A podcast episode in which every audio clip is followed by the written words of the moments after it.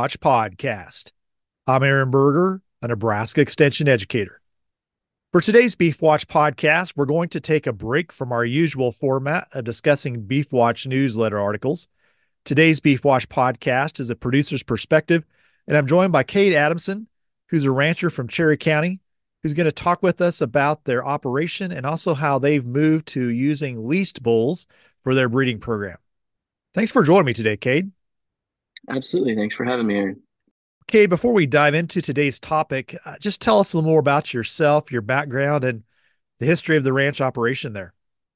You bet. Well, to get started, I I guess I'll just start with college. Um, myself personally, I also went to UNL, uh, majored in agricultural and environmental sciences communication. And from there, after I graduated with my bachelor's degree, I just came back to the ranch, something I didn't know I'd always do. But the ranch is located south of Cody, and I'd be the fifth generation Adamson rancher, but the third on this specific place. We're typical Sandhills Ranch, commercial ranch, cow calf, black Angus, um, nothing too special or specific. Tell us a little more about the ranch. Are you primarily mentioned Sandhills? Do you have some wet meadows? When do you calve? When do you wean calves? How do you market? What does that look like? Yeah, we have most of our hay is is meadow ground sub irrigated. We have one old pivot that really should have never been a pivot that we have seeded to native and we hay it. But we start our heifers March 20th. That's something that we push back later since my dad started kind of calling the shots four years ago. Uh, we were before that starting beginning of March or else late February. And then we just keep those calves. Uh, we wean in, in the fall, like usually have them weaned by mid October, I would say. And then we usually hold them over until January and we sell in January. Just keep them on hay and uh, a cake supplement. We usually just cake or usually use cake protein. And uh, that's really the most of it. I mean, we put up all of our own hay. We don't have to supplement with any purchased hay, which is nice. We don't have to lease any additional ground. Everything's continuous here too. So that's additionally nice to not have to pay for trucking cattle to other pastures or anything like that when you go to market those calves, what's the target window there? Are you trying to sell a back to grass type calf? How do you make that calf uh, fit the market there in January? Right. I think more than anything, uh, as far as the steers go, anyway, and I guess the the heifers can be a different game. For instance, this year with the heifers, I'll speak on that quick. Is we're going to bangs vaccinate. I think all of our our calves that are heifers um, that are aren't too small or, or just um, doesn't meet our our agreement of, of what conformation of a replacement heifer should look like. And we're going to have some heifer bulls and, and try and sell as bred heifers more than likely. I don't think we'll calve them ourselves, but we'll probably market them as bred heifers probably close to this time next year, I imagine. The steers, we're shooting for on average, I would say five, six weight for for the bunch. Uh, well, more than, I'm sorry, that's not very specific, but I would say six and a quarter um, if we're selling into January and that's that's kind of probably the heavier end. But we, I would say they're ready for backgrounding, if nothing else. For instance, we sold ours to a, a buyer in Iowa that has a feedlot, and he's going to more or less kind of background them and just they'll probably move into the feedlot quicker than than the average. I think they're going to try and bunk break them and then just get them get them into the feedlot. Before that, we were selling to uh, Walmart. I can't remember the actual program's name right now. Uh, Prime Pursuits, I believe. And we were doing that for a while, just kind of riding the wave of uh, it was a pretty good premium and being able to sell off the ranch every time was consistency and was nice to know where what to expect and and what they wanted. Um, we've stepped away from that as they've kind of started requiring some more paperwork and record keeping than we're willing to put forth uh, just due to convenience i guess more than anything. But otherwise yeah it's just calves that are ready for pretty much anything. They, they don't need to go back to grass necessarily but they're young so they're they can adapt to pretty well whatever so you mentioned you're planning to keep some heifers back and uh, expose those. Do you do any AI? Is all of your breeding program natural service? What does that look like? Right. Uh, all of our breeding is natural service for sure. We haven't AI'd anything ever. We don't do anything with embryos. We're pretty boring, pretty straightforward and old school in that way. Uh, we've typically kept replacement heifers of our own to keep back as cows when we need to, and that used to be on a yearly basis anymore we're not as worried about building the herd and and things have shrunk down as the place is kind of split up between my aunts and uncles we don't have as much of a need i guess to have replacement heifers for ourselves every year but uh, selling as as bred heifers might be beneficial we think with what the market predictions look like anyway but no aiing no nothing specific just black angus bulls from our our lease operate the operation we lease from, I guess. So talk a little bit about that. You mentioned you lease bulls. Uh, historically, I assume you bought bulls and then you've transitioned to leasing bulls. Just talk about that a little bit. What's been done historically? What are you doing now? Uh, what's your experience there? Well, Grandpa has always bought bulls, and we've traded breeds a lot over the years, from my understanding, well before my time. Uh, started out with Herefords, and then he'd buy Hereford bulls and whatnot. And then um, his brother, I think there were several breeds between him and his brother, but uh, Limousin. And then at one point, I believe in uh, the 70s, somewhere in there, his brother started raising Kia bulls and switched to Kia for a while. Their disposition, I think, is quite well known. And that was a big reason to switch to Black Angus. And that would have been, I think, in the 80s.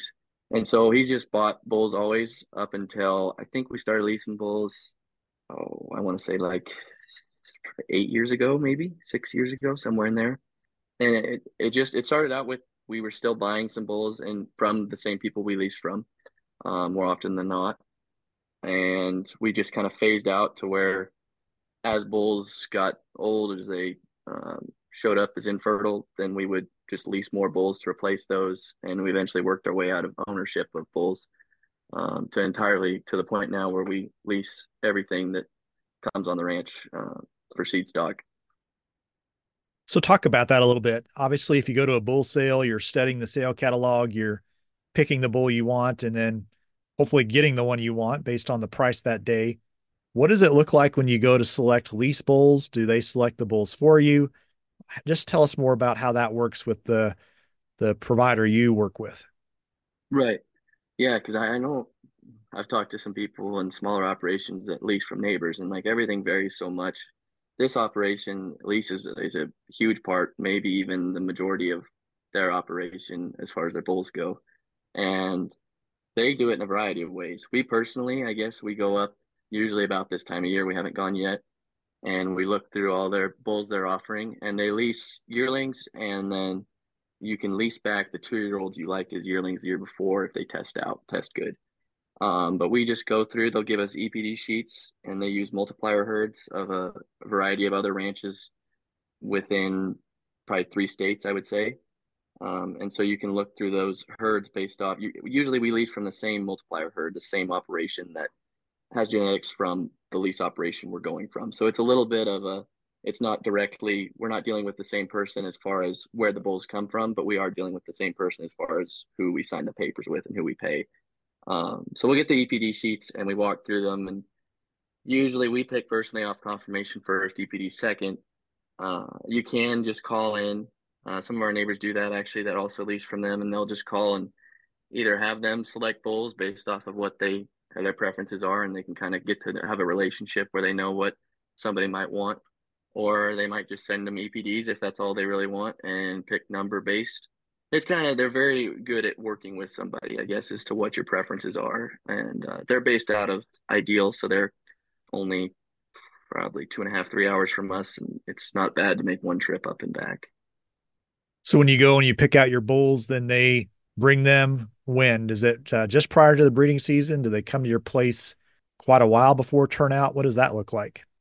Right. See, and that's the thing. They're very, they're very flexible in a lot of ways, and so we like to have them here a couple weeks before breeding season. We turn out heifer bulls early mid June, and so we like to have them here a couple weeks because it's such a different environment. They they winter over in in uh, feedlots, and so to have them out and stretched out and get some exercise and the sand versus the clay, and just kind of give them a chance to get adapted.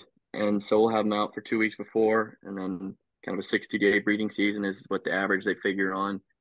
And then we'll have them afterwards for maybe probably another week or two, probably two weeks on average. And they'll come with their trucks and haul them back. And the only thing we have to pay for, we don't pay for the trucking here or there, but we pay for health and brand papers is our responsibility on upon return. So basically, you if you got a 60 day breeding season, you have the bulls for about a total of 90 days or so. Is that is that pretty close? That sounds about right. Yeah, I think that's kind of the average that they figure on. So you mentioned that you can you're getting yearling bulls, but you can then pick back some two year old bulls. Uh, how does that work? I guess you send the bulls back, and then you have the option then to pick some of those bulls if you liked them to reuse them, or share with us just what that looks like logistically. Yeah, that's a pretty important part of it. Actually, I should.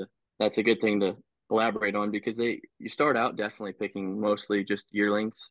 I don't think I can't recall ever just going in and, and picking. I guess they have the two year old pens, and you can probably pick from bulls you might not have had before. And, and in some cases, we do actually. That would make sense because some of the yearlings don't test back, but you definitely pick off of the yearlings and then maybe something you didn't like about maybe they didn't travel that well they didn't have as good a feed as you thought um, they didn't stay with the cows as well as you would have liked so you don't have to pick them for next year but they give you the option based on how many two year olds you want uh, and then what they how they test out um, some of them definitely you don't get back but a lot of them you do and then after they go back as two year olds they usually sell them on their on their private sale. Uh, you could buy them if you would like, or somebody else can. You don't get. I don't think there's a first pick or a first option for buying them back if you lease them for two years.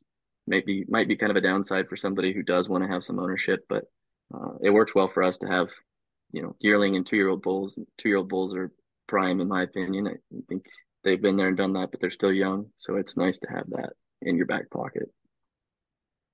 Yeah, talk a little bit about just uh, getting those bulls. Are they all in the same pen or having been from the same pen when they come to you? Or is there some pecking order establishment that happens when they arrive to the ranch there? Or what does that look like? So, yes, the two year olds have their own pens, and then the yearlings have their own pens. And each pen is designated with a letter, which designates a multiplier herd, or else it might mean that the producer themselves calved those bulls out. And when you go in and pick, you know, you'll be picking from two year olds and yearlings, and then they get thrown together on the ranch. So there is some pecking order involved that they maybe didn't see each other before that. Uh, it usually gets dealt with pretty quick, and that's another reason why we like to have them a little early is let them fight each other before they get in the mix of some pairs.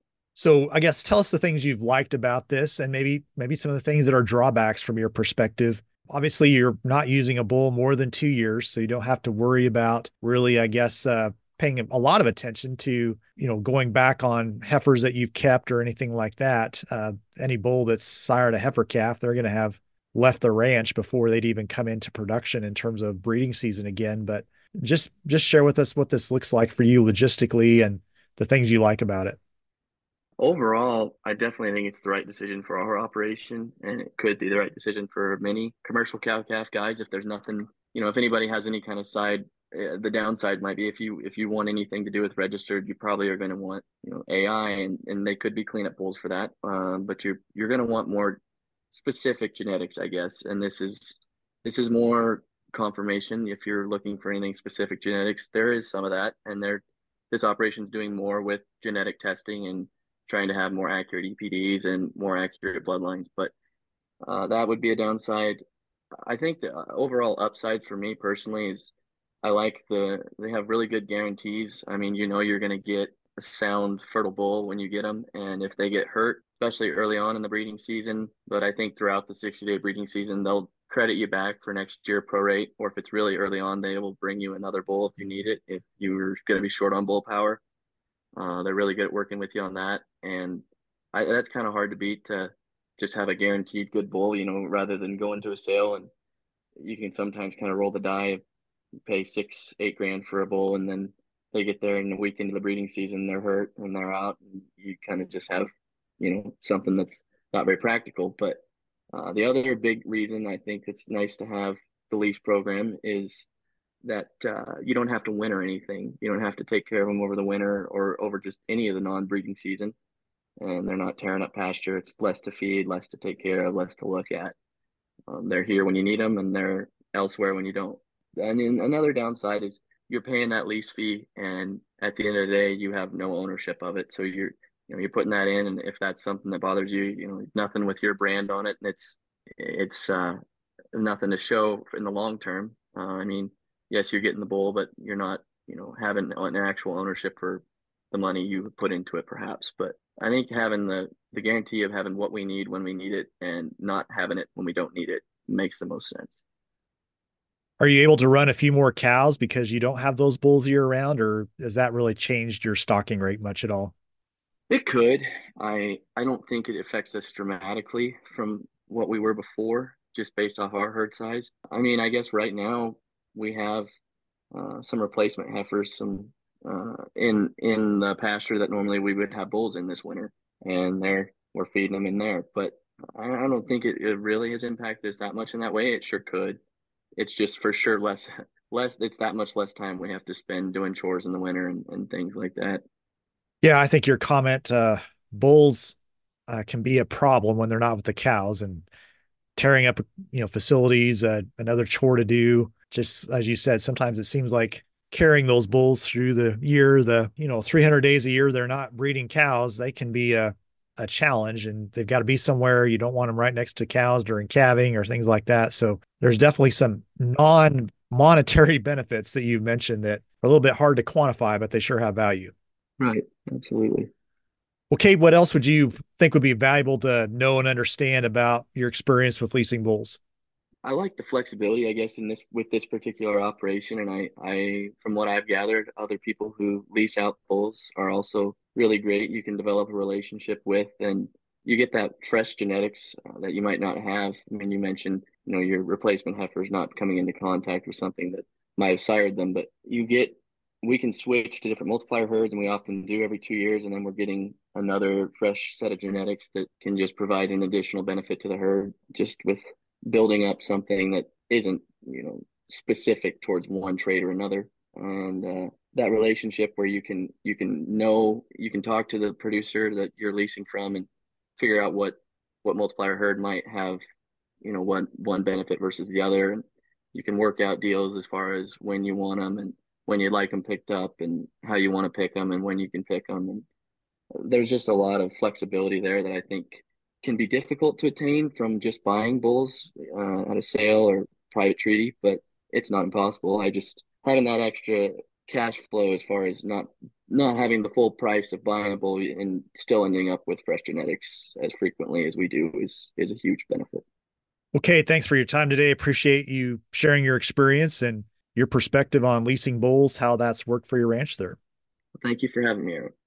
Well, for more information on the topic discussed in today's Beef Watch podcast, I would point you to the beef.unl.edu website. At the website, we have an Excel based spreadsheet tool, a bull cost calculator tool that you can go in and compare actually the option we've talked about today. There's the option of purchasing bulls, leasing bulls, or using AI. And as you think about the possibility of putting some numbers to that, I'd encourage you to check out that spreadsheet as a tool.